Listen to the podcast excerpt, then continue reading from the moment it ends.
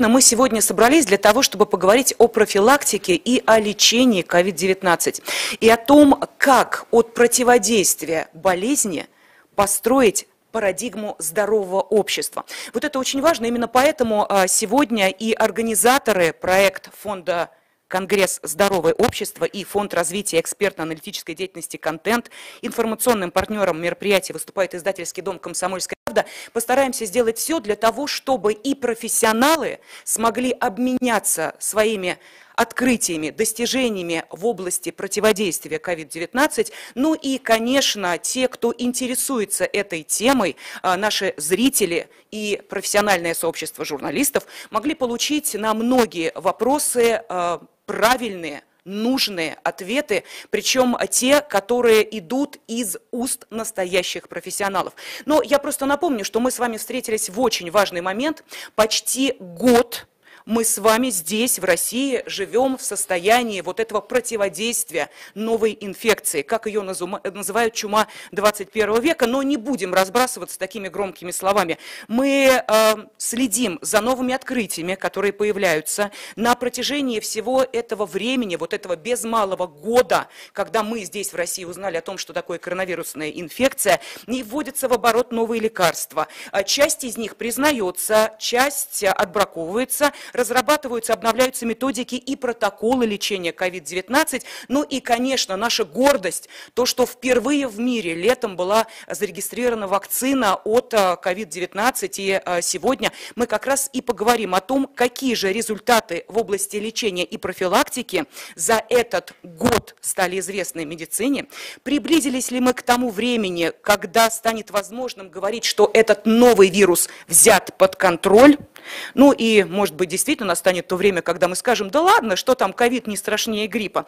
Ну и скоро ли мы сможем снять маски? А сможет ли система здравоохранения перестроиться под вот этим серьезным испытанием. А может быть, все уже произошло? Так что давайте узнаем, кто же сегодня принимает участие в нашем круглом столе. Ну, во-первых, у нас а, будет возможность пообщаться и офлайн с нашими экспертами, и онлайн. Вот с тех, кто сейчас а, здесь у нас а, в нашей редакции «Комсомольской правды» со мной рядом, я их представлю, это вице-президент Центра передовых радиационных, медицинских и биологических технологий Сергей Аникиенко. Сергей Борисович, здравствуйте. Здравствуйте.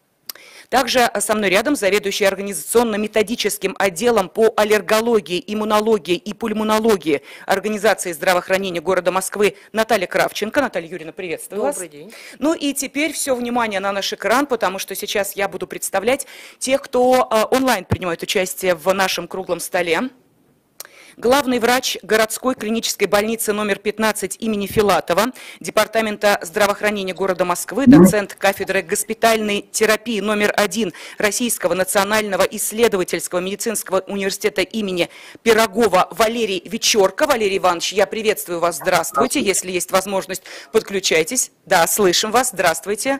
Большое спасибо, что вы сегодня с нами. Я надеюсь, что в нашей дискуссии вы примете самое непосредственное участие. Также онлайн с нами директор э, Федерального государственного бюджетного учреждения Национальный медицинский исследовательский центр терапии и профилактической медицины Министерства здравоохранения Российской Федерации Оксана Драбкина. Оксана Михайловна, приветствую вас. Добрый день, здравствуйте. Здравствуйте. Здравствуйте, рада вас видеть. А, с нами а, в течение а, всего нашего круглого стола будет главный врач городской клинической больницы номер 52 Департамента здравоохранения Москвы Марьяна Лысенко. Марьяна Анатольевна, приветствуем вас. Здравствуйте. Здравствуйте, добрый день. И заместитель директора по научной работе университетской клиники имени Ломоносова, член президиума правления Российского общества кардиологов, врач-кардиолог, член-корреспондент Российской академии наук Симон Мацикиплишвили. Симон Тимуразович, здравствуйте. Симон Тимуразович, да, рада вас видеть, здравствуйте. Да, но... У нас, э, да, к сожалению, вот нам сейчас говорят, что мы не услышали вас, но я думаю, что в течение нашего круглого стола обязательно услышим и вас голосы, ваши приветствия и, конечно, э, очень важно ваши комментарии по нашей сегодняшней теме. Ну, а организаторами мероприятия, еще раз напомню, выступают э, проект фонда «Росконгресс. Здоровое общество» и Фонд развития экспертно-аналитической деятельности «Контент», информационный партнер издательский дом «Комсомольская правда» и прямая трансляция круглого стола вот сейчас ведется на сайте и в социальных сетях медиагруппы «Комсомольская правда», в социальных сетях и на YouTube-каналах фонда «Росконгресс» и фонда «Контент», а также на сайте «Стоп коронавирус.рф. Ну и давайте мы э, сейчас, э, после вот этой достаточно длительной преамбулы, все-таки приступим к самому главному, э, к тому, чего от нас ждут и наши зрители, ну и, конечно, уважаемые эксперты, которые сегодня здесь собрались. Самого экспертного, важного обсуждения этой темы. Я обращаюсь к Оксане Драбкиной. Оксана Михайловна, еще раз здравствуйте. Здравствуйте. Вот скажите, пожалуйста, то, что волнует сейчас очень и очень многих, тех, кто уже переболел, тех, кто волнуется, а не будет ли, э, ну, я не знаю, э, вот э, неподконтрольным распространение этой новой инфекции, можно ли говорить о том, что уже есть первые результаты и вполне доказательные того, что эта инфекция стала подконтрольной или предсказуемой? Вот есть уже уверенность в этом? Ну, для того, чтобы мы говорили о том, что эта инфекция стала подконтрольной или предсказуемой, нам необходимо сформировать так называемый коллективный иммунитет. И э, известно, что мы можем говорить о том, что это сделано тогда, когда мы привьем э, около 60% взрослого населения. Э, мне кажется, что очень важное событие произошло на прошлой неделе, как раз практически к Дню российской науки, который мы отмечали 8 февраля, э, была э, статья, очень важная статья в Ланцете, которая говорила об эффективности э, российской вакцины «Спутник Ви». И в этой статье были четко даны цифры эффективности вакцины 91,6 у лиц до 60 лет и 91,8% у лиц старше 60 лет. А, поэтому а, на самом деле все-таки самый главный, чуть ли не единственный способ эффективной профилактики новой коронавирусной э, инфекции – это, конечно, вакцинация. Вакцинация запущена, она идет, а, нарастают ее объемы. Как я уже сказала, эффективность доказана. В Российской Федерации три вакцины, две уже зарегистрированы, одна на подходе. Э, с этой точки зрения мы можем, э, наверное, оптимистически сказать, что мы очень близки к тому, чтобы полностью взять эм, э, течение этой инфекции под контроль. Скажите, пожалуйста, вот очень волнуются люди, у которых целый букет хронических заболеваний. А, уж коль мы с вами собрались действительно на такой а, профессиональной площадке, то и вопросы я буду транслировать в первую очередь, наверное, о тех, а, кто волнуется за себя, за свою семью. Я понимаю, что за год действительно очень многое уже стало известно об этой напасти, но тем не менее из разных источников приходят абсолютно разные ответы на вопрос. Вот что делать людям, у которых действительно есть очень серьезное осложнение, хронические заболевания, и что такое в их случае терапия? Те, кто имеет несколько хронических заболеваний, букет заболеваний, на нашем таком медицинском языке мы говорим о коморбидности, сочетании нескольких заболеваний. Лица старше 60 лет. Это как раз та группа риска, где, по данным литературы, Э, течение этой инфекции может иметь осложнения.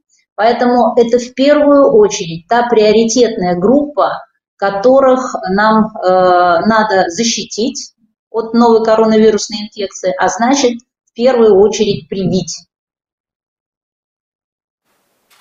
А какие существуют меры профилактики бактериальных осложнений? Например, возможно ли э, профилактика бактериальных осложнений коронавируса антибиотиками? Э, вы знаете, э, профилактика э, антибиотиками – это неверный путь, поскольку мы лечим все-таки не бактериальную инфекцию, мы лечим вирусную инфекцию. И в наших рекомендациях, это уже десятая версия временных рекомендаций по диагностике и лечению новой коронавирусной инфекции, все, кто сегодня принимает участие в нашем круглом столе, э, все э, принимают участие и в разработке этих рекомендаций. У нас четко прописано, когда, в каких случаях врач начинает э, раздумывать, обсуждать возможность присоединения антибактериальной терапии. Но подчеркну, что антибактериальная терапия не является ни в коем случае препаратом выбора в лечении новой коронавирусной инфекции.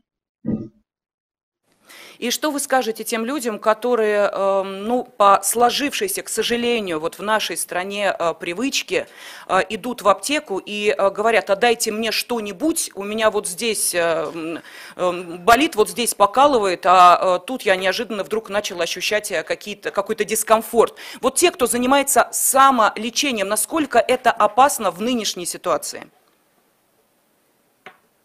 Э, если говорить применительно к новой коронавирусной инфекции, то самолечением заниматься не нужно. Алгоритм действия такой. Если был контакт с пациентом с новой коронавирусной инфекцией или появились симптомы, боль в горле, повышение температуры, резкая слабость, боль в мышцах, этот список можно вообще-то долго продолжать, необходимо э, дать информацию, ну, то есть э, рассказать об этом э, врачу, по территориальному принципу участковому терапевту. И поверьте, что э, участковый терапевт, врач общей практики, даже фельдшер знаком должен быть с теми рекомендациями по амбулаторному ведению пациента. Э, и дальше уже есть четкий алгоритм, как действовать.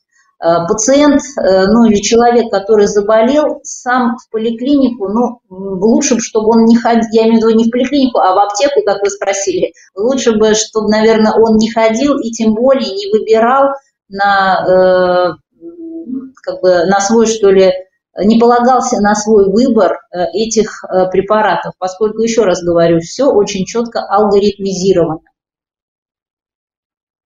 Ну, вы знаете, а, да, спасибо огромное. Оксана Михайловна Драбкина сейчас э, э, говорила о том, каким образом можно противодействовать коронавирусной инфекции, ну вот на таком уровне, который доступен и понятен всем. Но давайте не будем забывать, что все-таки этот год наука не просто следила за тем, как развивается этот э, вирус, как развивается эта инфекция, наука изучала и пыталась найти пути противодействия. Вот именно поэтому я сейчас сейчас хочу обратиться к главному врачу городской клинической больницы номер 15 имени э, Филатова, Департамента здравоохранения города Москвы, э, Валерию Ивановичу Вечерко. Валерий Иванович, вот я сейчас э, на вас смотрю с определенной надеждой, потому что не случайно, наверное, Оксана Михайловна вспомнила о том, что действительно 8 февраля, День науки, отмечали его достаточно так широко, и президент в том числе принимал участие в ну, эм, серьезном разборе, в том числе и финансовых полетов, полетов. А, мне же сейчас хочется спросить вас о полете научной мысли. Вот действительно, а, то, что а, эта инфекция обозначила необходимость усилить научный поиск противодействия этой новой инфекции, это действительно так. Вот насколько, на ваш взгляд, наука все-таки за этот год продвинулась в том, чтобы изучить вирус и, главное, взять его под контроль? Добрый день. Ну, во-первых, я поэтому, наверное, вопросу несколько слайдов подготовил, если позволите. Наверное, продемонстрирую свой небольшой доклад. Возможно его завести на, на экран? Если на экране. Да, вот, кстати, о чем. Во-первых, хотелось бы для начала поблагодарить организаторов э, за, предостав... за предоставленную возможность выступить на уважаемой э, площадке. Ну, тема моего доклада, она, в принципе, уже озвучена. Итак, э, в мире на сегодняшний день наблюдается э, более 4000 э, вариантов вируса COVID-19. Всерьез обсуждается даже последовательное применение разных вакцин у одного человека. Далее. А, генетические вирусы сегодня а, существенно отличаются от э, вирусов начала пандемии. А, заметно различается и клиническая картина. Весной мы видели много больных с гастроинтестинальными симптомами, летом с церебральной э, симптоматикой.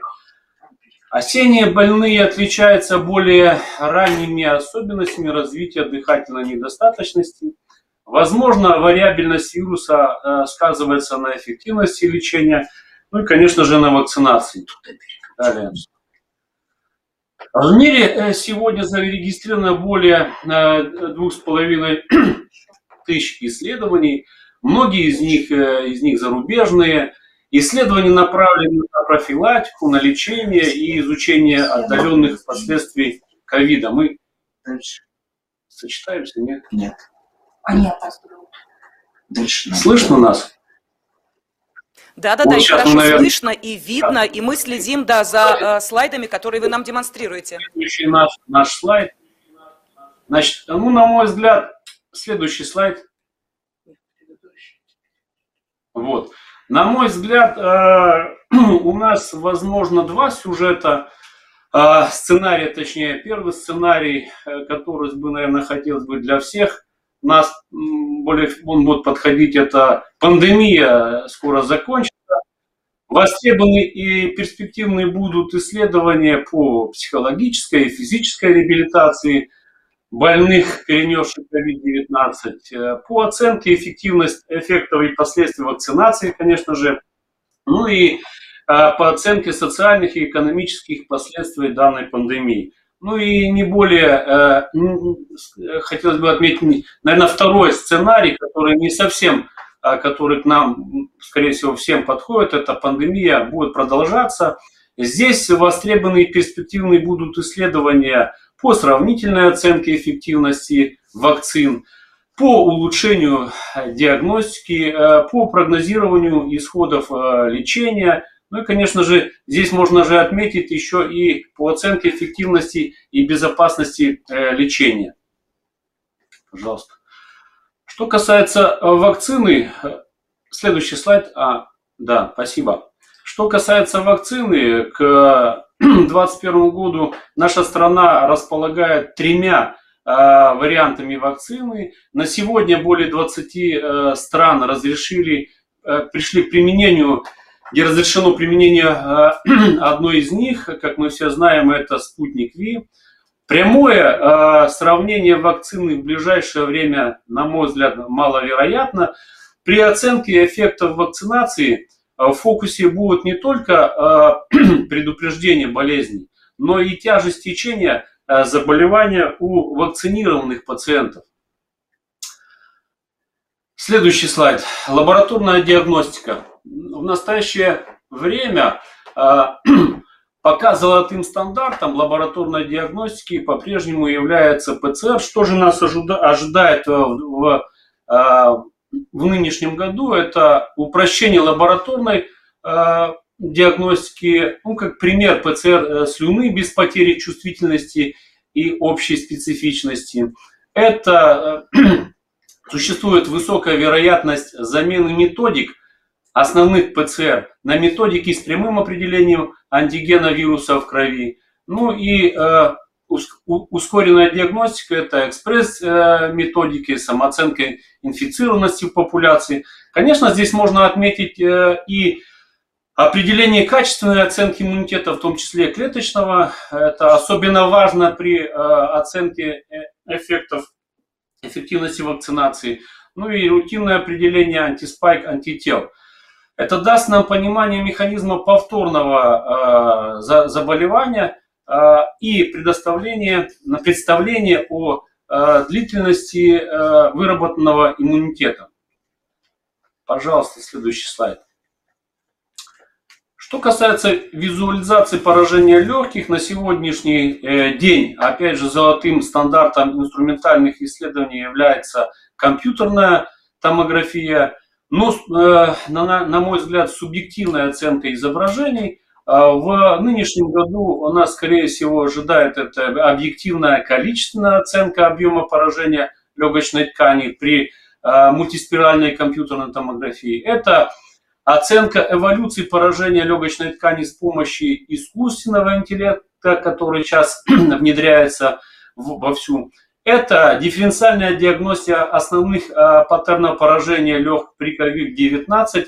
Ну, как мы все понимаем, это в основном матовые стекла, которые, в принципе, э, могут э, проявляться не только при инфекционных заболеваниях, но и других заболеваниях.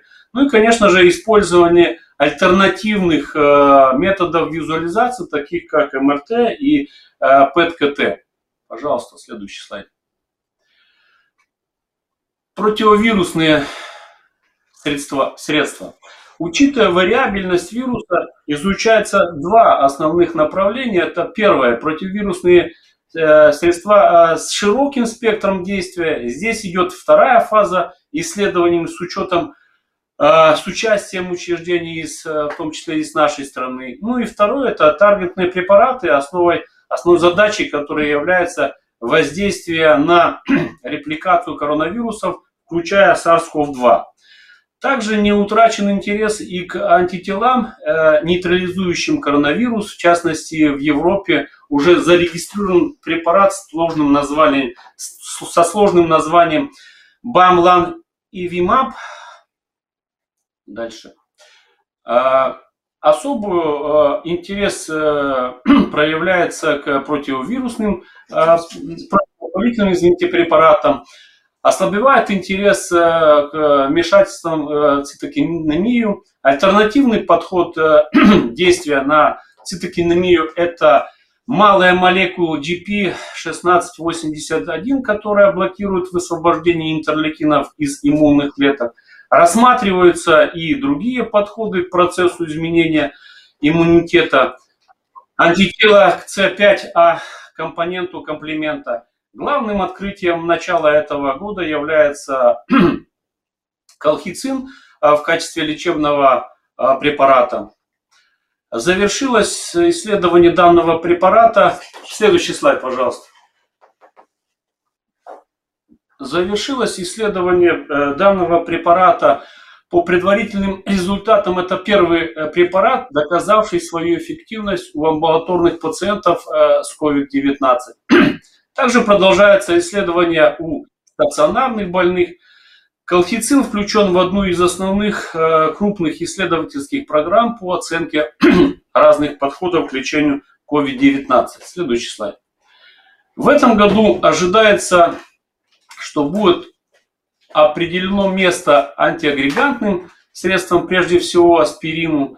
Объективное также сравнение профилактических и лечебных доз парентеральных антикоагулянтов у стационарных больных, объективная оценка оправданности использования прямых пероральных антикоагулянтов, которые уже используются в нашей стране, в том числе и в амбулаторных условиях. Пожалуйста, следующий слайд.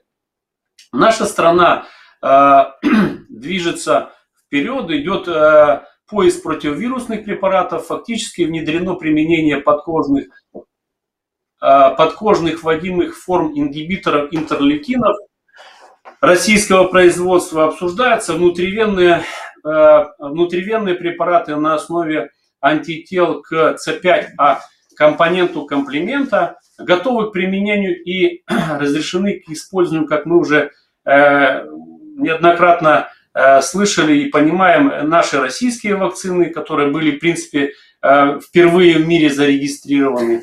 Ну и, наверное, здесь э, хотелось бы отметить, о чем говорила Оксана Михайловна, о той проблеме, которая...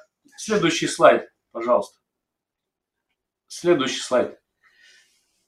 О той проблеме, которая называется антибиотикорезистентностью. В принципе, она, эта проблема существовала и до пандемии, но а, мир уже столкнулся с проблемой антиби, антиби, антибиотикорезистентностью. И это, так сказать, наверное, будет не менее важно, как и борьба с коронавирусной инфекцией. Что касается вот методических рекомендаций, как мы уже понимаем, вышли десятая версия, где был исключен антибиотик широкого спектра действия под названием азитромицин. Антибиотики, я, наверное, здесь бы э, подтвердил бы, согласился бы, наверное, э, не нужны при лечении вирусных пневмоний, особенно иногда их применяют и в том числе и при легком течении заболеваний, которые ну, по сути, не действуют на коронавирус и не являются, не являются препаратами первой линии.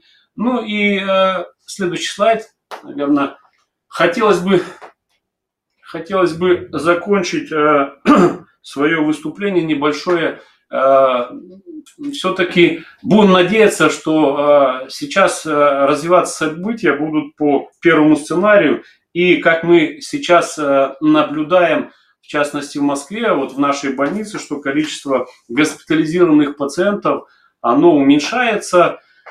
Ну и будем рассчитывать на то, что мы приближаемся уже к окончанию пандемии под названием коронавирусная инфекция. Спасибо. Да, Валерий Иванович, ну вот у меня были вопросы, конечно, по ходу э, вашей презентации. Э, я думаю, что, может быть, э, сейчас, кстати, я хочу обратиться к вашим коллегам, участникам нашего круглого стола. Если какие-то комментарии по ходу обсуждения этой достаточно важной темы возникают, если вы хотите дополнить своего коллегу или, может быть, поспорить с ним, пожалуйста, для этого есть возможности. Вы все сейчас имеете право свои реплики доносить до нашей аудитории. Но у меня, да, вот такой вопрос. Валерий Иванович, мы говорим о том, что за этот год изменялось несколько протоколов лечения э, ковид. И кому, как не вам, главному врачу городской клинической больницы номер 15, одной из ведущих э, клиник Москвы, об этом не знать. Вот скажите, пожалуйста, за это время все-таки это были изменения от протокола к протоколу э, минимальные для заболевших или были действительно какие-то очень серьезные сделанные открытия, изучения, и к тому протоколу, к которому сейчас пришли, уже можно говорить, что это, ну, действительно большая э, разница между тем, что э, было, допустим, в марте прошлого года и что сейчас в феврале 2021.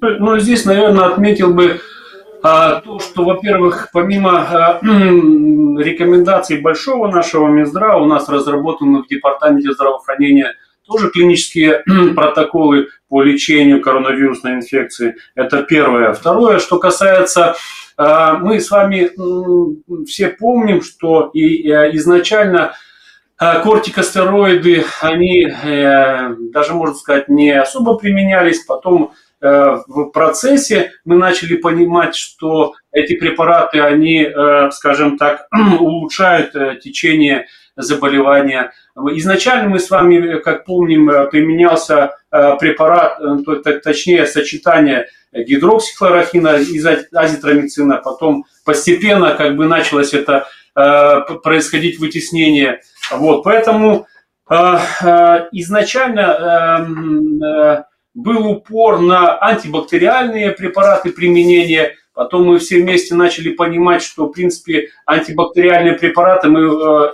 будем использовать при присоединении какой-то бактериальной вторичной флоры. Э, ну, то есть это такие, это были выверены, на мой взгляд, решения э, в процессе вот этого года, в процессе эволюции э, видоизменения, в том числе и клинических проявлений, как я уже говорил в своем докладе.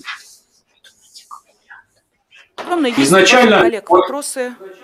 Да, да, да, пожалуйста. Да, пожалуйста, Валерий Иванович, изначально вы начали что-то говорить, я вас прервала, да, прошу да, прощения. Да, да. Изначально мы с очень с осторожностью относились к антикоагулянтам, потом э, мы начали их принимать в профилактических дозах, потом постепенно мы начали разбираться, учитывая в том числе и свой опыт, переходить на лечебные дозы. Поэтому я бы даже здесь отметил бы, что в принципе э, коронавирусная инфекция, она как-то протекает особенно индивидуально, и подход здесь э, в лечении каждому пациенту, он, наверное, индивидуально. Одним необходимо там изначально применять э, в определенных дозах те же самые антикоагулянты, другим необходимо вводить какие-то другие препараты, поэтому тут все индивидуально, практически вот все, весь лечебный процесс у нас на этом, в принципе, в нашей больнице и построен. Такие препараты, как и тоцилизумаб, а, а, да, поэтому биологические препараты мы используем, но опять же используем в определенных а, в окнах лечения, поэтому тут ну, как-то так. Спасибо большое, э, Валерий Иванович. Э, я благодарю вас. Э, достаточно полно вы осветили многие моменты, которые связаны с тем, как проходило изучение этой инфекции и как проходило, проходил поиск противодействия этой инфекции. Поэтому я, с вашего позволения, сейчас передам слово заместителю директора по научной работе университетской клиники МГУ имени Ломоносова, члену президиума управления Российского общества кардиологов Симону Мацкиплишвили. Симон Таймуразович, да, вот я сейчас к вам хочу обратиться. Вот с вашей позиции, э, какие все-таки методики разработки российских ученых э, не просто удивили, да, не просто поразили научное сообщество, а продемонстрировали, что очень важно, свою эффективность вот в этом сложном, ушедшем 2020 году. То есть можно ли говорить о какой-то, ну я не знаю, там, э, доступности этих инноваций для всех граждан нашей страны? Э, да, Елена, очень интересная дискуссия и большое спасибо за приглашение выступить на данном круглом столе.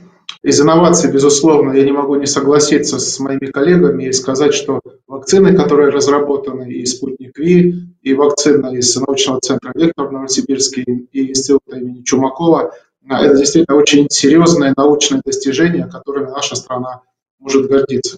Другое дело, конечно же, я я буду сегодня злым следователем. Э, я, конечно же, не верю в эффективность вакцин, э, которая декларируется и в нашей стране, и зарубежных вакцин, там 90% и выше, потому что это в условиях исследований. Мы прекрасно знаем, ученые, что в реальной клинической практике или в реальной жизни, в общем, данные часто отличаются от того, что получается в исследовании. Я рассчитываю на эффективность всех вакцин, и российских, и зарубежных, в районе 50-60%, что, в общем, и показывает время, когда они используются у пациентов, у людей, которые затем, в общем, а, прекращают защищаться, что, собственно, для этого вакцина и делается. То есть нет смысла делать вакцину и ходить потом в маске и делать и соблюдать все те же э, меры предосторожности, хотя на данном этапе это абсолютно необходимо. Я думаю, не будем углубляться в эту тему. Но мне кажется, очень важным и то, что российская наука, в частности наука медицинского центра Московского университета, а, совершил действительно прорыв. Я с гордостью могу об этом сказать, поскольку представляю и наш медицинский центр Московский университет. Вот были сказаны Валерием Ивановичем слова про колхицин, про антикоагулянты, про другие препараты, про э, стероидные гормоны. Я могу сказать, что мы э, лечили пациентов с COVID-19, мы были перепрофилированы, и с 21 апреля до 15 июня наш медицинский центр был ковид-госпиталем. И мы э, использовали протокол лечения COVID-19, который мы разработали, опубликовали. Я вам хочу сказать, что этот протокол сейчас принят во многих странах. Значит, наш протокол изначально, о чем почему-то никто не говорит и, может быть, даже не знает в нашей стране, э, включал антикоагулянты у всех пациентов, он включал колхицин, о котором сейчас очень много разговоров. Э, это опубликовано было еще в начале мая э, прошлого года.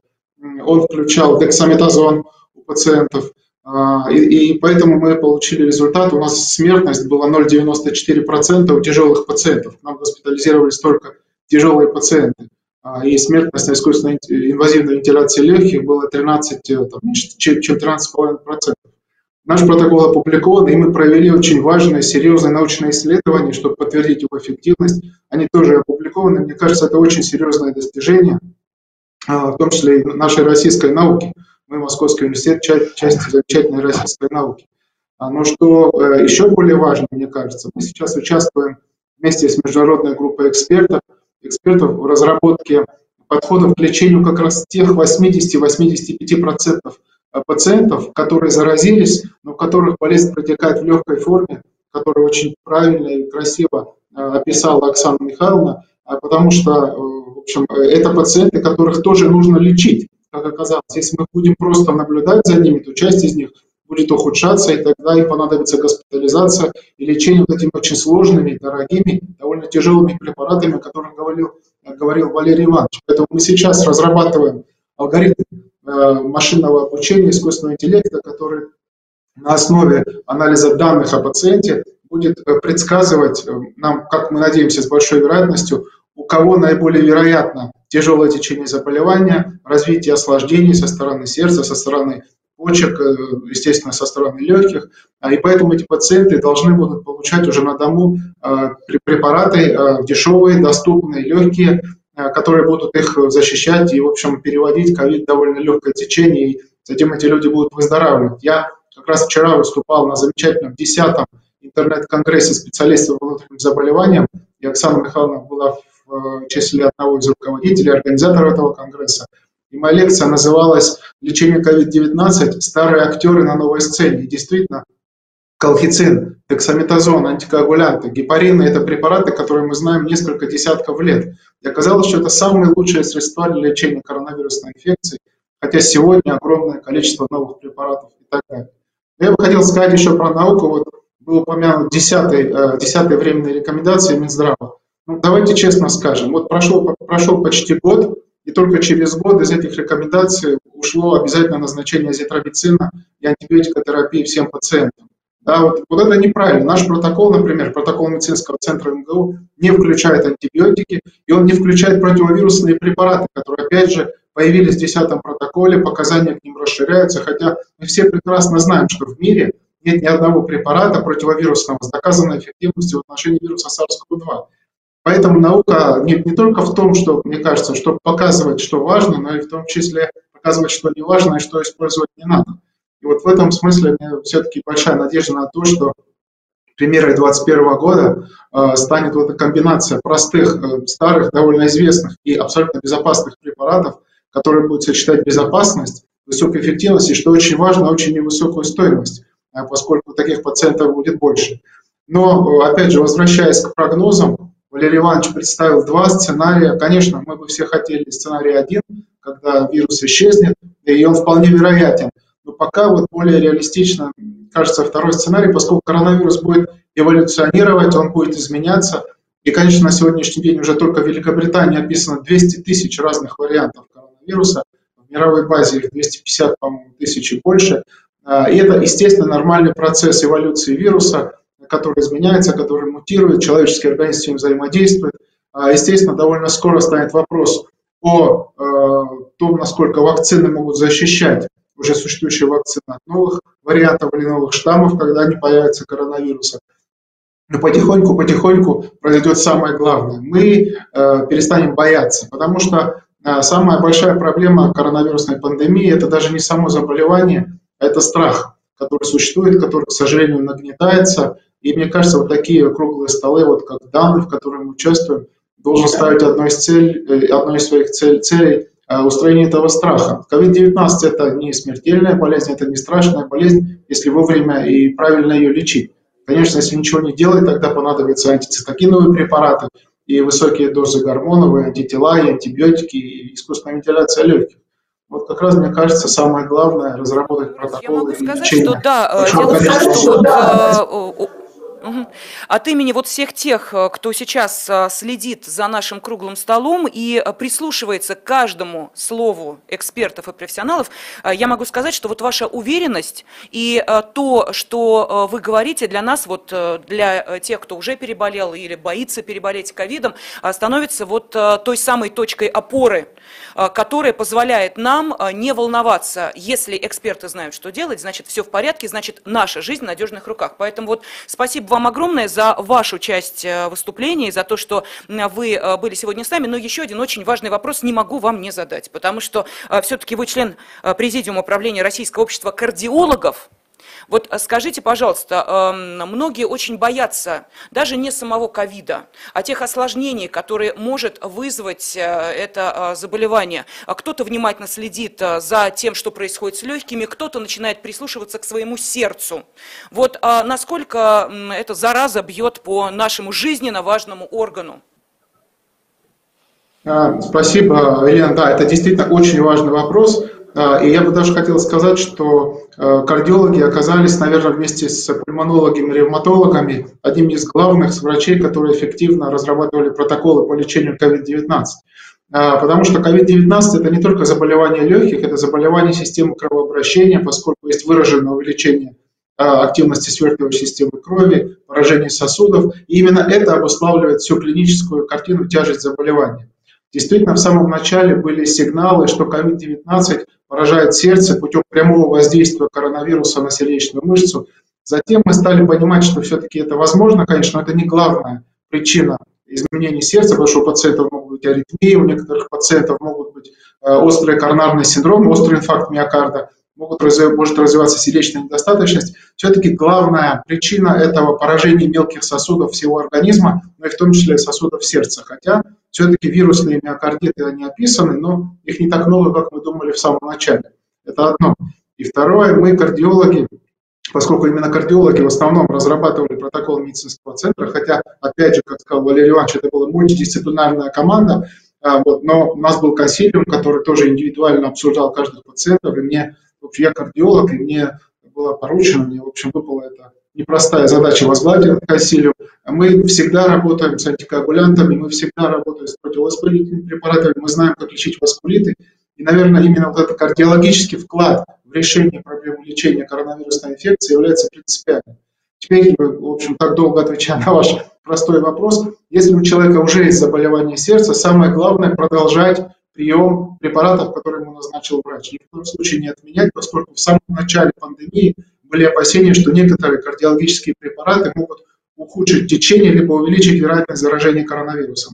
Это не так. И с другой стороны, если у пациента нет заболевания сердца, то надо, в общем, как-то следить, особенно при тяжелых формах течения, врачам уже за состоянием сердечной мышцы. Ну, тут обычный контроль, это симптомы, это электрокардиограмма, в некоторых случаях более серьезные методы исследования.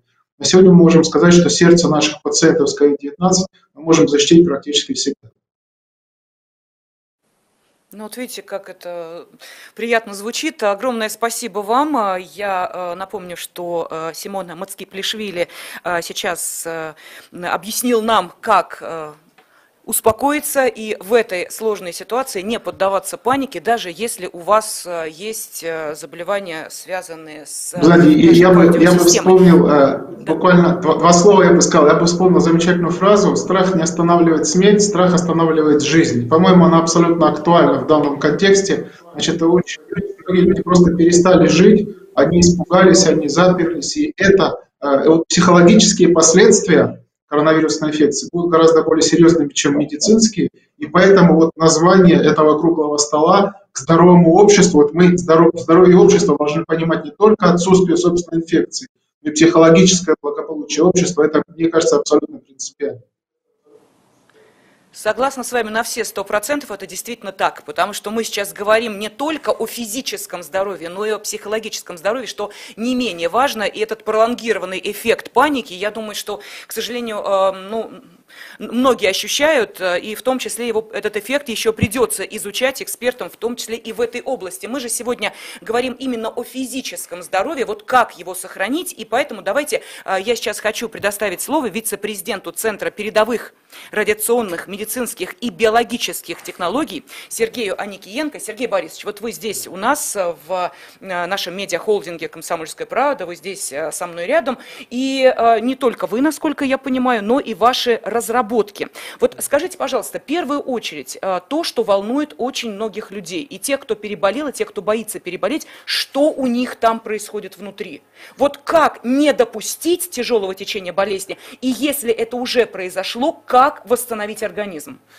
Ну, товарищи, чтобы э, разрабатывать э, адекватные методы профилактики и лечения коронавирусной инфекции, надо представлять, что это такое. И вот это, э, оно представляет собой системное воспаление, как тяжесть течения которого определяется системными проявлениями патологического синдрома клеточного стресса. Вот эту теорию системного воспаления разрабатывал академик Черешнев Валерий Александрович в течение последних 20 лет. И вот это э, системное воспаление характеризуется сменой фаз активации и торможения.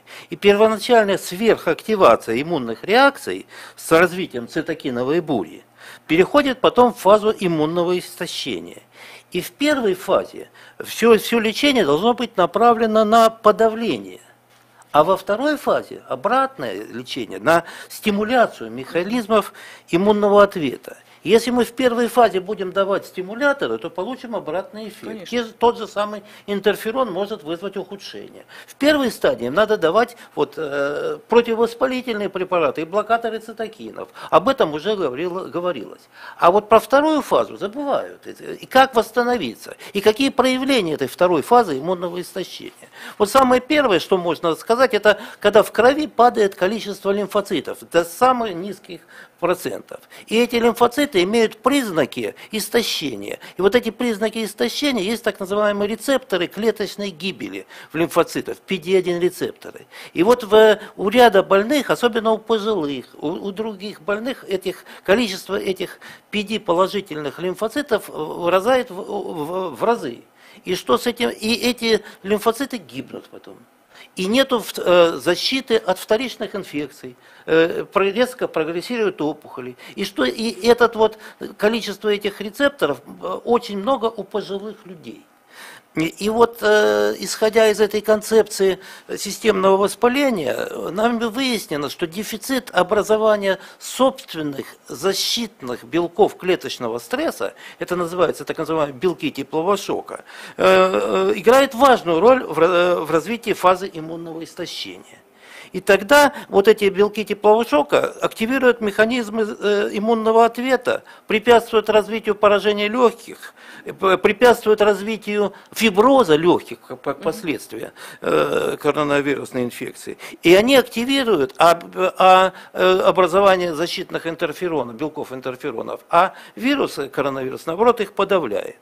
Вот фирмой, американской фирмой Galovax создана вакцина против коронавируса на основании белков теплового шока, к которому присоединен S-белок, э, белок из шипов э, коронавируса.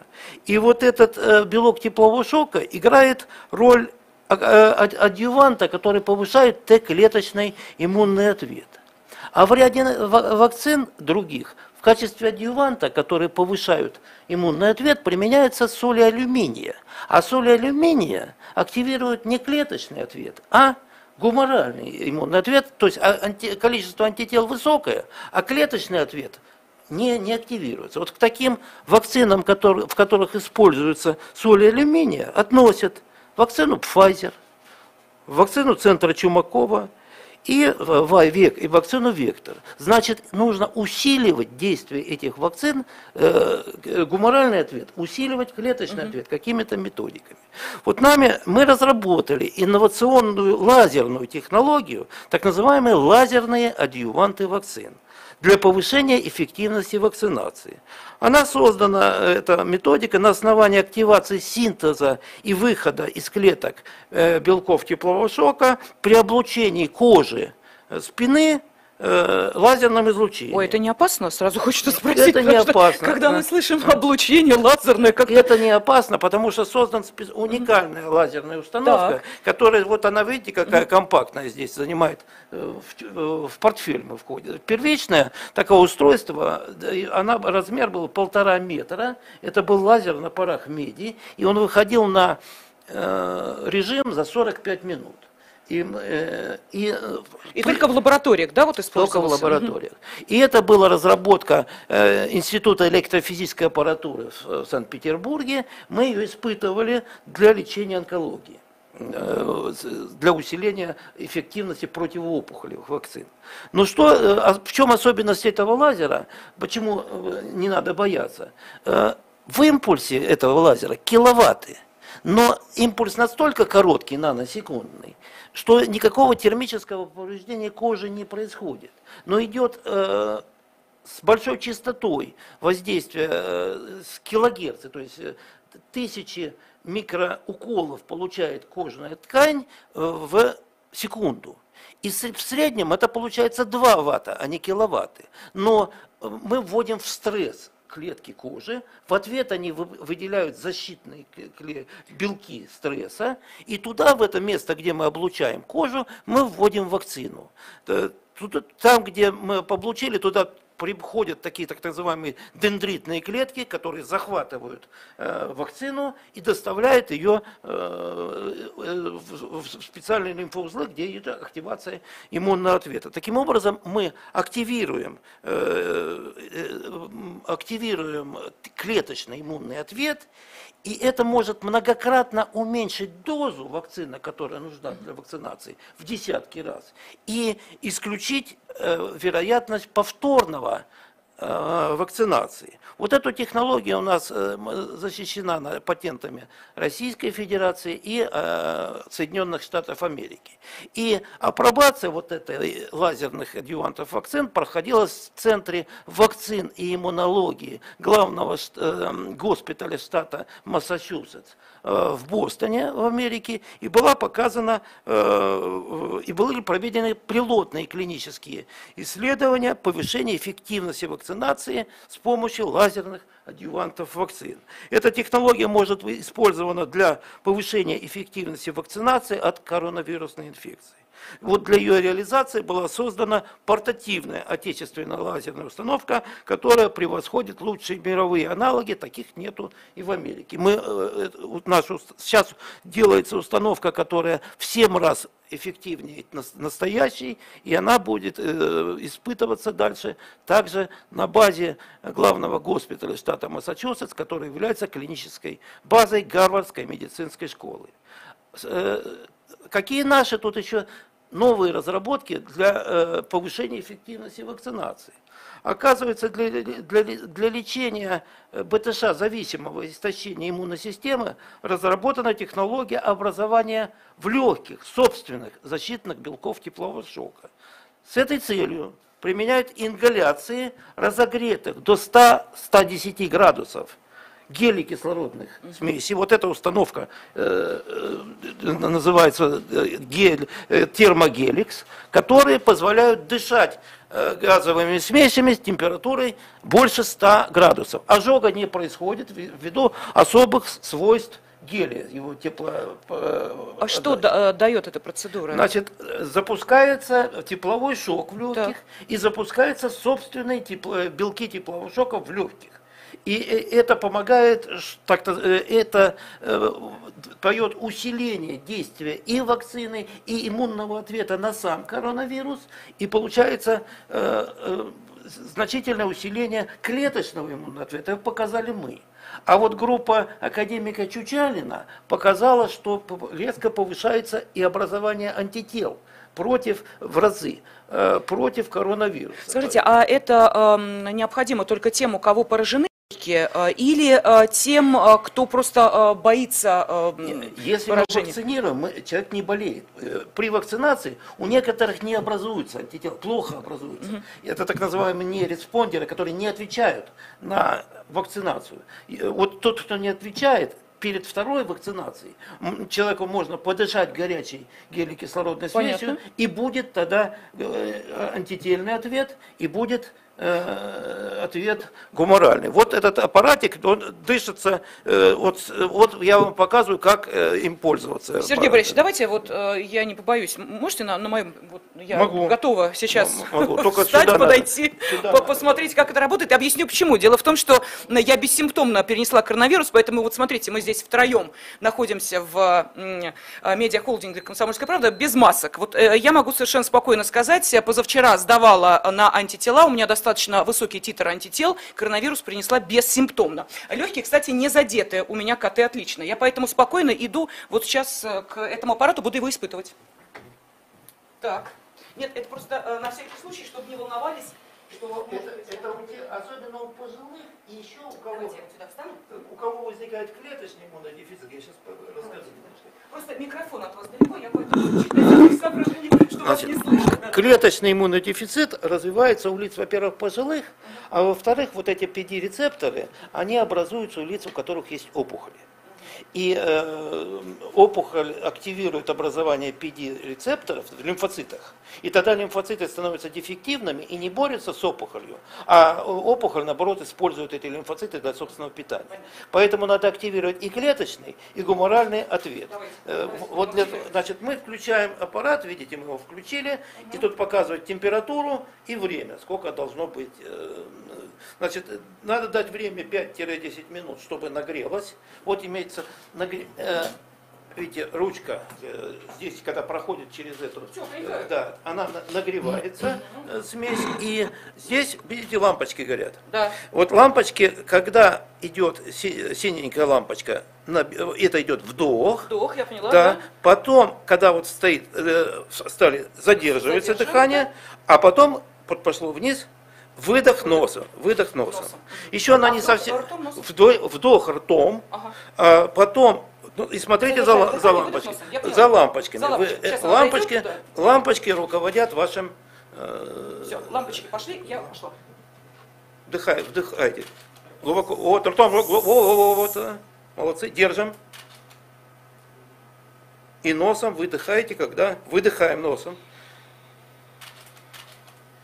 Снова вдох. Держите 70 градусов, он нагревается сейчас. Мы должны дойти хотя бы до 90 градусов. Вы почувствуете, что какой теплый, теплый, приятный воздух. Вдыхаем.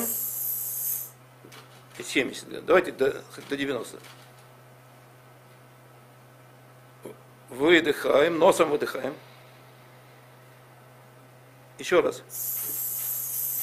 Видите, 70 градусов. Ну, сейчас дойдет, дойдет до 90. Чтобы по- погибли вирусы, нужно, чтобы 90 градусов входило, э, было в легких. И Я он- прошу прощения, все равно никто не узнает. Оу, да, погибли ли у меня вирусы? Это, это гель, да? да, гол- гол- голос меняется. Голос меняется. Ну, чтобы понятно было, да, прошу прощения, иду на свое место, потому что э, у нас время бежит, вирусы убиваются у меня в организме, голос изменился. Ну, то есть вы поняли, что э, процесс был. Э, В любом случае, по изменению голоса уже стало понятно, что что-то там вот Надо было происходило. ему Ну, ничего страшного, мы, мы поняли принцип. А теперь самое главное, да, вот а, эта установка, о которой вы а, говорите, она в данной а, ситуации а, только для а, того, чтобы она использовалась в специализированных медицинских учреждениях? Значит, рассказываю. Это вот отличие от других установок. Есть установка Панина, которая делает. Она только для реанимации. Там две, два баллона. Есть гелий и кислород. Чуть-чуть повернул случайно не так. по- Дышим только чистым гелием. И это 4 минуты подышал, автоназия. Человек погиб. Поэтому здесь у нас фиксированное соотношение 30% кислорода э, и 70% гелия. Зачем нам гелий здесь? Гелий способствует проникновению кислорода в труднодоступные участки легких.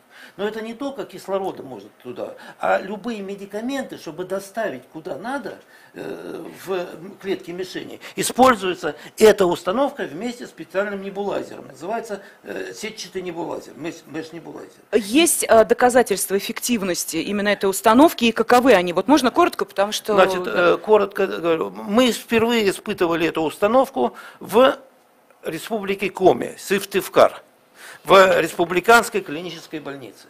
Э, Более 100 человек были кандидатами для перевода на искусственную вентиляцию легких. Когда человек переводится на искусственную вентиляцию легких, 9 из 10 человек погибает. Это не только в России, это и в Америке, и в, э, в Италии, и в других странах. Так вот, задача, чтобы человек не попал на эту искусственную вентиляцию, мы доставляем кислород с помощью геля. Понятно. И нас из этих 100 человек, которых были в республике Коми, попало только 3. В, в контрольной группе в 6 раз больше э, э, на, искусственно- на искусственную вентиляцию. Это первое. А второе, те препараты, которые применяются э, для э, доставки препаратов, мы туда можем доставить в легкие, не колоть вот этот гепарин, о чем говорили, а мы с путем ингаляции доставляем гепарин, ацетилцистеин, э, препарат, э, э, легочный сурфактант, э, тиосульфат натрия. И очень интересный сейчас препарат мы последний стали испытывать.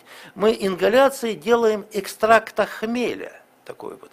И экстракт хмеля, там вещество ксантокумол. Он, во-первых, убивает вирусы, во-вторых, он препятствует развитию так, на- осложнений коронавирусной инфекции. Э, очень частое осложнение – это синдром хронической усталости, постковидная усталость.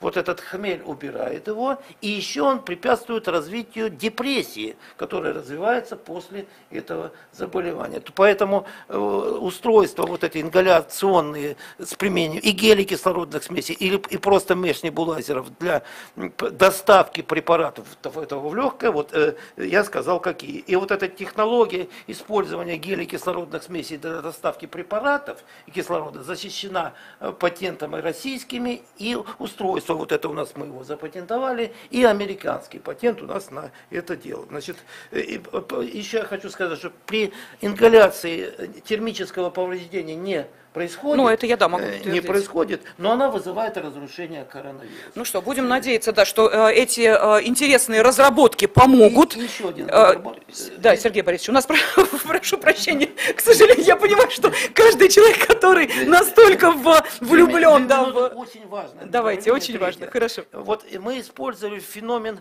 интерференции вирусов, который, э, э, есть вирус, который противоположным действием обладает коронавирусу. Сюда относится так называемый вирус Синдай. И мы, э, они активируют синтез интерферонов и уменьшают тяжесть течения заболевания. И, на, и мы применили, он является супериндуктором интерферона. И мы, э, и этот, мы применили этот вирус э, для профилактики развития коронавирусной инфекции. И у нас группа 45 человек, мы кололи этот вирус Синдай в течение 10 месяцев. Э, людям раз в 10 дней. Из 45 человек заболело только 2. И вот у них, э, э, у 12 из них развилось, появились антитела к коронавирусу, то есть они перенесли коронавирусную инфекцию без симптомов, а у кого не развились антитела, резко повысилась клеточный иммунитет, показатель. Это натуральные киллеры и, и Т-киллеры. И вот, например, у меня сейчас это угу. количество Т-киллеров в пять раз выше, чем э, чем у, э, в норме. Вы инфекцию-то перенесли могу, коронавирусную? Я хожу везде, хожу без всяких этих, и мы каждый день общаемся с коронавирусными больными, мы не заболели. Ну вы сами перенесли коронавирусную инфекцию? Нет, Нет я, не заболели. я колю себе синдай. И от этого, и от этого и возникает бессимптомное мы, появляется симптомов нет, а иммунитет есть против коронавируса. Понятно. И мы э, эффективность этого вируса Синдай э, повысили тоже лазерным путем. Вот сидит товарищ у нас тут больной, uh у него было 80% поражения э, легочной ткани. Сейчас у него 0% поражения легочной ткани. Показатели функциональные, функции внешнего дыхания в норме, бодиблетисмография. Мы ему вводили препарат белков теплового шока внутривенно. Он может два слова сказать, если вам интересно. Да нет, мы верим на слово, потому что внутрь все равно не заглянешь, и проверить э, мы сейчас, наверное, не в состоянии. КТ-установки у нас здесь в студии Поэтому нет. Аппарат, да, на себе хочу я сказать, что вот вирус Сендай является эффективным средством профилактики и лечения э, коронавирусной инфекции. А давайте я сейчас обращусь к главному врачу городской клинической больницы номер 52 Департамента здравоохранения Москвы э, Марьяне Лысенко. Марьяна Анатольевна. Да, вот вы с нами, я вас вижу, вы на экране. Для э, нашей аудитории э, скажу, что э, прямая трансляция нашего круглого стола, который посвящен профилактике и лечению COVID-19, в том числе вот таких инновационных методов, э, ведется на э, сайте и в социальных сетях медиагруппы «Комсомольская правда», и в социальных сетях, и на YouTube-каналах фонда «Росконгресс» и фонда «Контент», а также на сайте stopcoronavirus.rf. Вот, э, Марьяна Анатольевна, э, скажите, пожалуйста, вот в продолжении темы инновационных подходов, вот какие, на ваш взгляд, методики и разработки э, действительно эффективны, э, продемонстрировали свою эффективность и э, можно даже сказать, что является, по вашему мнению, новаторским подходом к борьбе с коронавирусом? Ну, знаете, мы за этот неполный год оказали помощь 20 ну, почти 20 тысяч человек прошло через нашу клинику, и мы еще будем продолжать работать с пациентами с коронавирусной инфекцией. И, а, по крайней мере, у наших эм, специалистов, нашего коллектива сложилось а, свое мнение, свое видение, в том числе, безусловно, с, мы с интересом все время знакомимся с какими-то инновационными разработками по лечению нашими западными, но я бы не стала говорить о том, что мы понимаем абсолютно точно, а, каким образом коронавирус влияет на организм, какие последствия стопроцентно да, будут у тех или иных категорий пациентов. Я думаю, что все мировое сообщество врачебное только в начале пути этой истории год, а, и даже те исследования, которые были а, абсолютно в классическом виде проведены, а, имеют уже а, какое-то серьезное доказательство тех или иных эффектов препаратов, а, все равно имеют достаточно узкий а, протокол применения, достаточно небольшие группы, и потому говорить о том, что что-то еще не изменится даже из тех препаратов, которые показали свою эффективность или не показали свою эффективность в их применении в перспективе, а мы жить с коронавирусом, наверное, будем всегда, и это теперь э, сопровождающая нас часть Э, микробиологического мира. Э, ничего страшного в этом нет. Действительно, вы правы, не нужно пугать людей, но мы же прекрасно существуем и э, с огромным количеством вирусных инфекций, и не боимся их, и умеем с ними бороться и профилактизировать их. Поэтому я бы не стала говорить о том, что у нас есть некий золотой стандарт по лечению коронавирусной инфекции, но а, за счет того, что изначально существовало вообще очень мало информации о режиме работы с э, этим вирусом, о том, насколько эффективны те или иные группы препаратов. На мой взгляд, э, эта пандемия, кроме плохого, принесла очень много хорошего в активности, в движении, в клинический научный поиск, и не только в мировой, но и в нашей отечественной науке и медицинской практике практике. Э, и очень радостно, что есть такое огромное количество новых направлений, которыми занимается российская медицина, и э, очень активно изучаются те или иные методики. И, конечно, мы стараемся максимально все новое применять у своих пациентов а, в силу того, что наша клиника занимается тяжелыми пациентами и не столько тяжелыми по а, заболеванию, связанному с COVID-19, а это пациенты с тяжелыми поражениями почек, это пациенты, имеющие тяжелые системные заболевания, это пациенты, имеющие тяжелые аллергологические иммунодефицитные заболевания, гематологические пациенты и так далее, и так далее. Но это, так сказать, наша обычная жизнь. Мы с этими пациентами давно работаем, и сейчас вот силу того, что больница была перепрофилирована на борьбу с коронавирусной инфекцией, естественно, эти все пациенты в том числе да, получали у нас терапию. А, мы э, много э, пробовали у себя, мы разработали очень много собственных внутренних протоколов, часть из которых тоже были опубликованы и в международных, и в российских изданиях.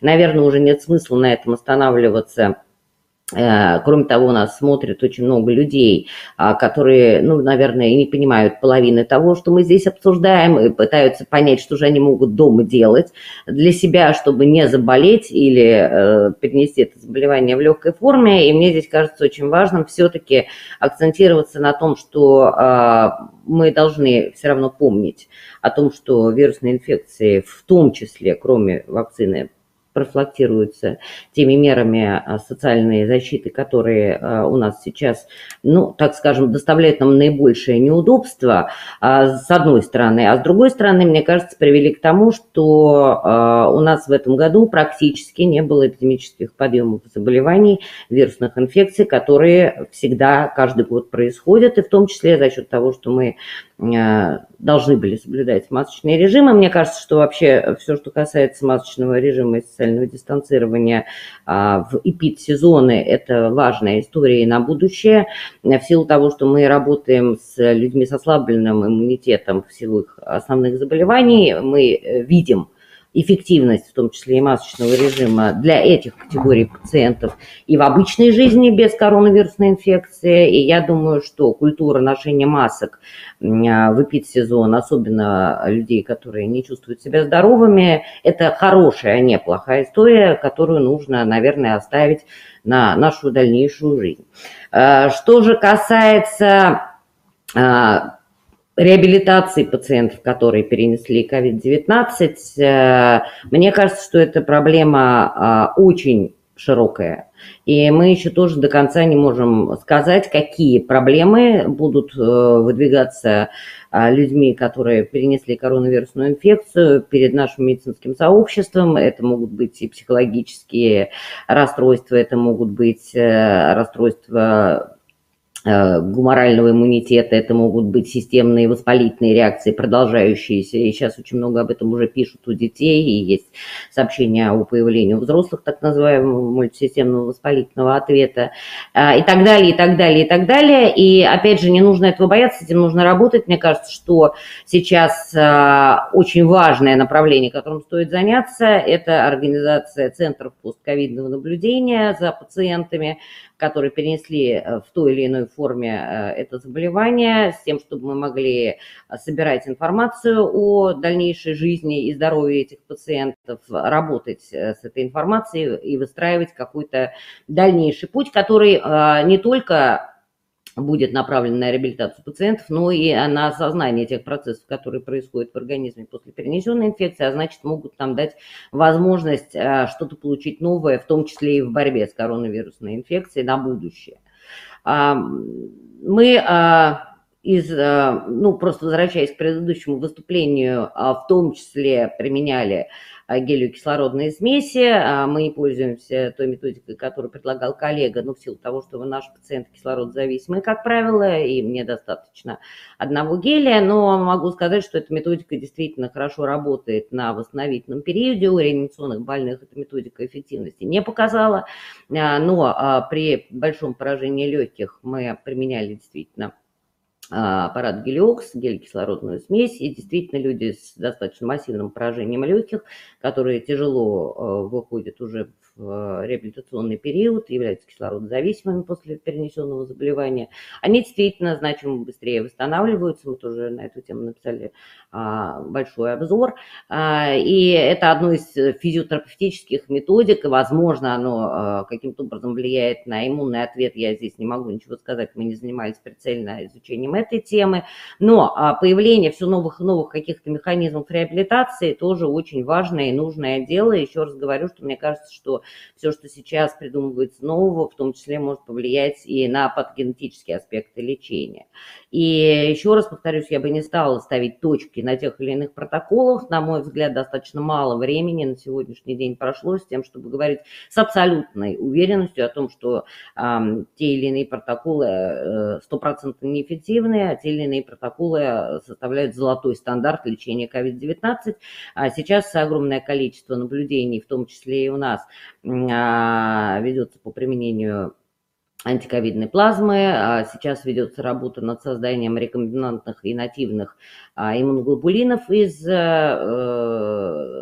нативных из низкотитрованной плазмы, рекомбинантных э, благодаря сотрудничеству с нашими учеными. И мне кажется, что это тоже интересное очень направление работы, в том числе по иммунной компенсации тех э, вызовов, которые нам диктует COVID-19. Поэтому, э, наверное, а, сейчас нам не получится ни на этом э, замечательном собрании, ни в перспективе на многих еще сказать о том, что мы все для себя поняли, решили и полностью владеем ситуацией. Ни нам, ни нашим а, партнерам, которые работают в других странах. Мне кажется, что ковид, несмотря на тяжесть э, этого года, все-таки серьезно подтолкнул и научное сообщество, и клиническое к тому, чтобы искать а, искать новые решения, и не только связанные с вирусной агрессией, и это очень хорошо.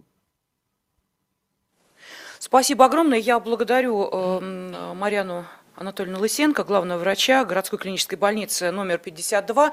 А, просто объясню, а, почему, собственно, диалог дальше продолжать не можем. Не, не очень хорошее качество связи, но, по крайней мере, здесь у нас вот в нашем медиацентре эм, мы так э, пытались расслышать, видимо, из-за того, что, может быть, Марьяна Анатольевна в маске, может быть, из-за чего-то еще. Но в любом случае, вам, вашим коллегам огромное спасибо, а, крепкого здоровья. Я понимаю, что вы действительно вот э, те, кто реально спасает нас на передовом крае находясь, и от имени э, всех-всех, кому вы спасли э, жизни, большое-большое вам спасибо. Ну, а поскольку здесь у нас спасибо в вам. медиа-центре, в пресс-центре находится еще один наш уважаемый гость, наш эксперт, заведующий организационно-методическим отделом по аллергологии, иммунологии и пульмонологии Организации здравоохранения города Москвы Наталья Кравченко. Наталья Юрьевна, ну вот эм, давайте с вами мы, собственно, и подведем такой итог нашего круглого стола. Сначала хочу обратиться к вам вот с каким вопросом. Мы сегодня уже э, много мнений слышали относительно того, все удалось ли э, что-то понять о коронавирусе не на первичном уровне, а копнуть немножечко глубже,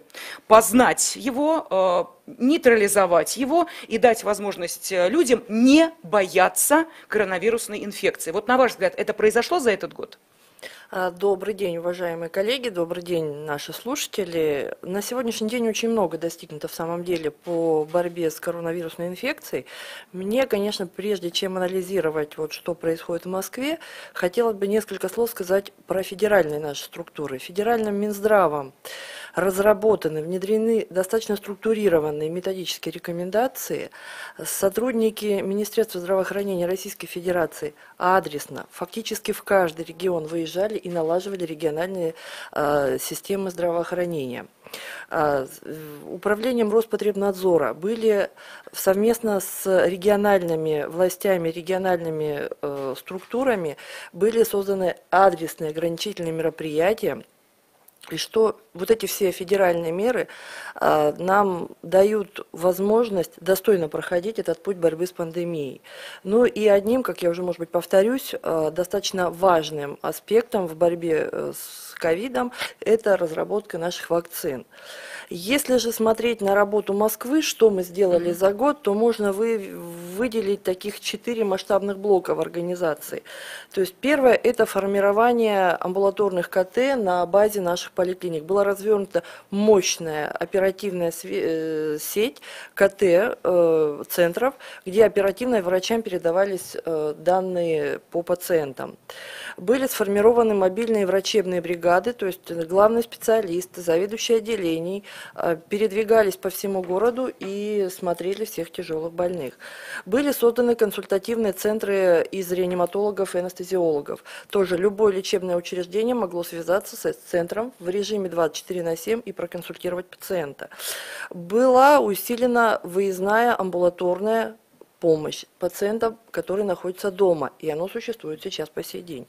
А, значит, перепрофилирование медицинских организаций, это было еще в марте месяце, очень многие больницы были, работали как ковидные госпитали.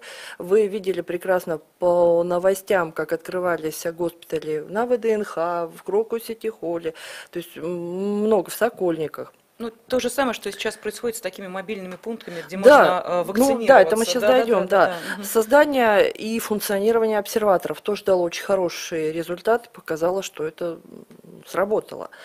Также была реорганизована служба амбулаторной помощи. В поликлиниках были э, реорганизованы, реструктурированы э, поликлиники.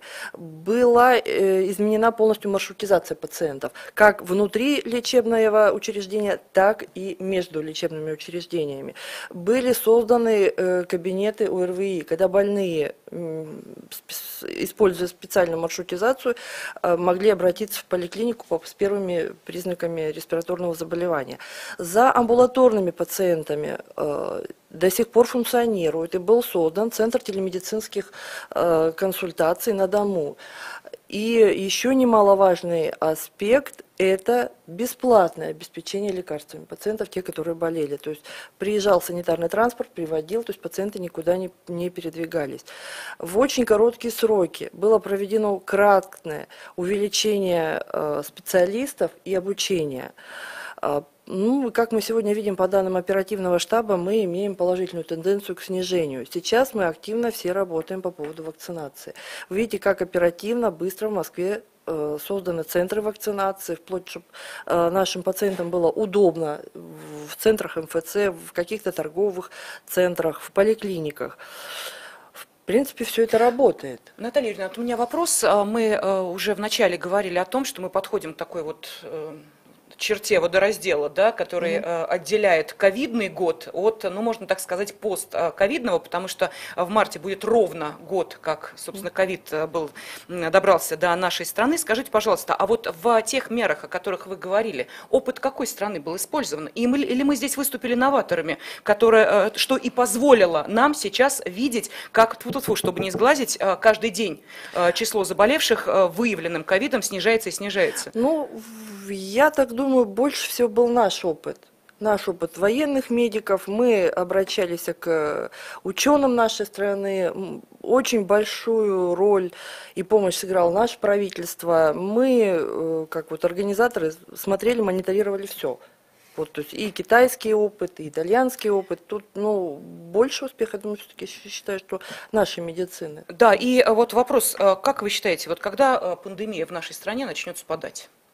Ну, Оксана Михайловна первая выступала и говорила, что мы должны привить хотя бы 60-70% нашего населения. Тогда угу. мы можем о чем-то говорить. Сергей Борисович, тот же вопрос вам, как вы считаете, когда, собственно, пандемия начнет покидать нашу страну, хотя бы нашу страну? Ну, не знаю, будет третья волна или не будет третья волна. А давайте спросим сейчас э, Марину Анатольевну, она по-прежнему с нами. Марина Анатольевна, вот к вам обращаюсь все-таки главный врач городской клинической больницы номер 52. Вот э, по э, вашим прогнозам, по тому, что вы обсуждаете с вашими коллегами, вот пандемия в России начнет спадать э, реально? Если да, то когда? Ну, а, наверное, мы сейчас не сможем сказать точную дату, когда мы все снимем маски и начнем праздновать это событие. А, абсолютно согласна с коллегами, что, безусловно, вакцинация свыше 60% населения а, поставит точку на таком вот э, развитии активном пути заражения. Кроме того, у нас уже, ну, к несчастью, есть достаточно большое количество переболевших пациентов, которые тоже имеют иммунный ответ. А, я надеюсь, что мы подойдем с хорошими результатами, если а, наши уважаемые жители города, жители Российской Федерации поймут о том, что вакцинация важна и нужна, и здесь очень а, важна роль и ваша, и э, информационных всех наших посылов и медийного пространства, любых его использований с тем, чтобы объяснять, рассказывать и убеждать людей о том, что вакцинация эффективна и безопасна.